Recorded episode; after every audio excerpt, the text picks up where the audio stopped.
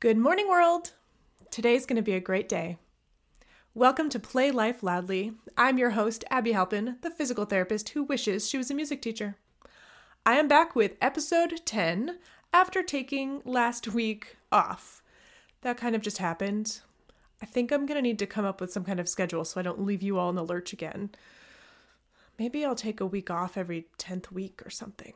I'm not sure yet, but I think some idea generating time is a good idea. Well, I hope it gave you some time to catch up on previous weeks. You hear that? I'm just trying to make it so that my taking a break last week was beneficial to you somehow. Okay, I'll try to warn you next time ahead of time. Quick announcement before we get going. Play Life Loudly is now available on Apple Podcasts as well as Spotify. Yay! Today, let's dive into some stuff that is especially important for those whose instruments depend on air. But this issue crops up with everyone, musicians and non-musicians alike. And I use these theories and approaches in my other work with people who are not musicians all the time. This can affect all of our systems and can literally take the wind out of our sails when we are trying to do life. From a musician's st- Ooh, musicianship perspective, there we go. What we talk about today affects a lot of really important aspects of what you may be experiencing, like vocal fatigue or strain while you're speaking or singing, difficulty breathing or straining in your neck, face, or throat while you play, reduced nuance in your dynamics, trouble connecting with your audience, reduced power, feeling pitchy or unstable with your sound, feeling really fatigued or having pain during your rehearsals or performances, canceled performances, and most unfortunately, not enjoying it anymore. Have I built this up enough? Today's topic is the concept of hyperinflation. We went through the physiology of respiration in episode three. If you need a review, go back and listen. Hyperinflation is what happens when you're really good at inhaling and not so good at exhaling.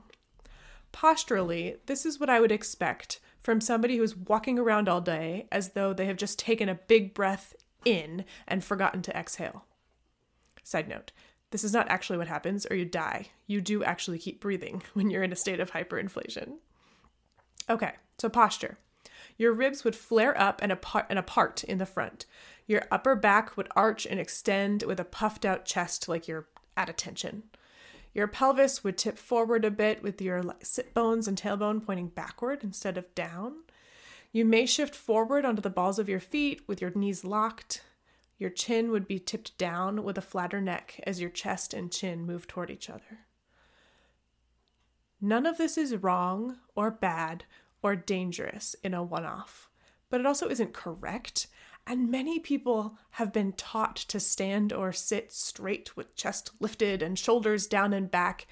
And that's fine unless you're there all the time. That's the only time things can go awry, right? Nothing is wrong or bad and dangerous if you're moving your body.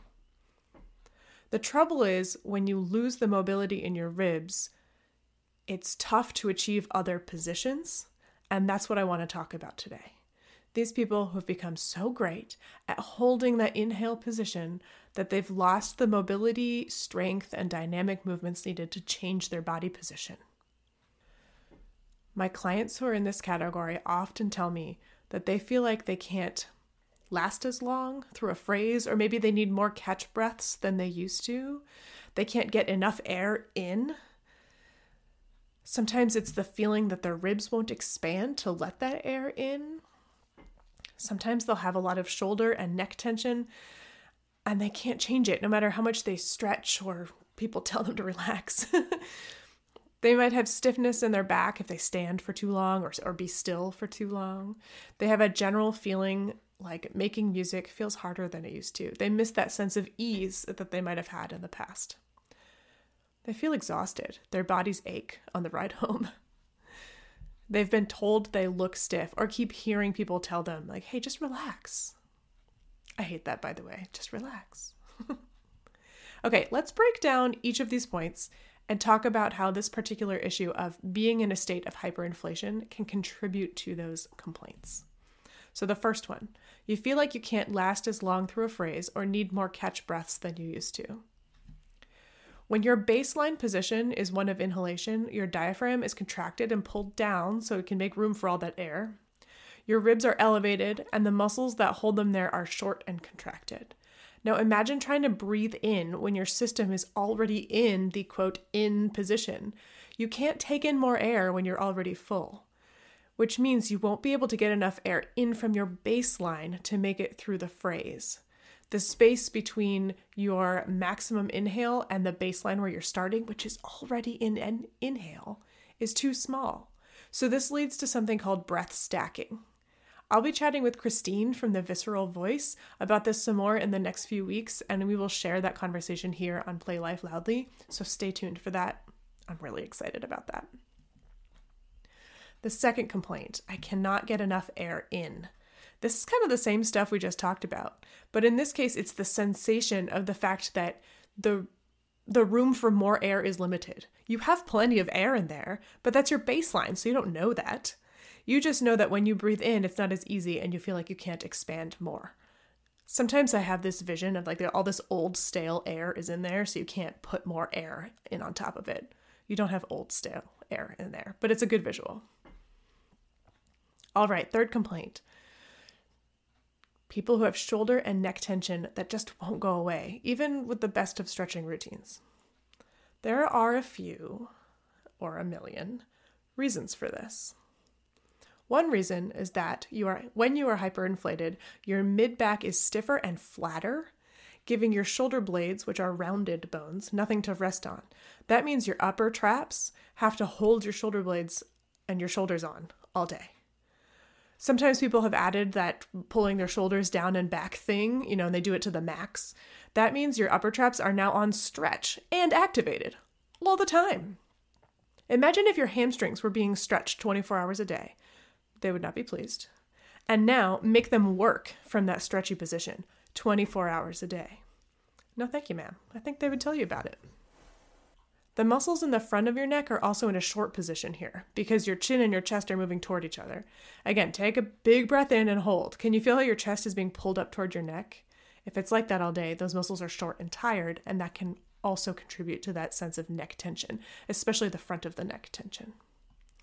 This is why stretching or someone just telling you to just relax doesn't work. These muscles are in charge of things, like holding your shoulders and your head on. They aren't going to just relax unless you change the reason for why they are working so hard. And by the way, the reason is hyperinflation.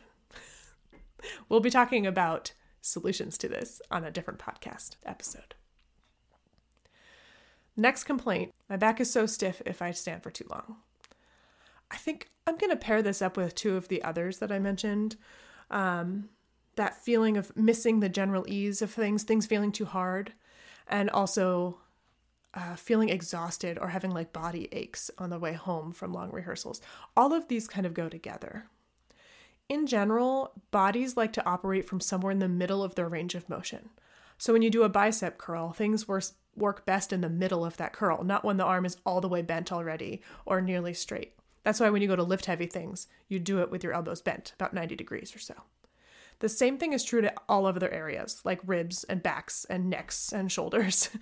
If joints are put in the position of end range inhalation, things have to be more effortful because that's not the place of ease for movement. And it just does not need to feel that hard.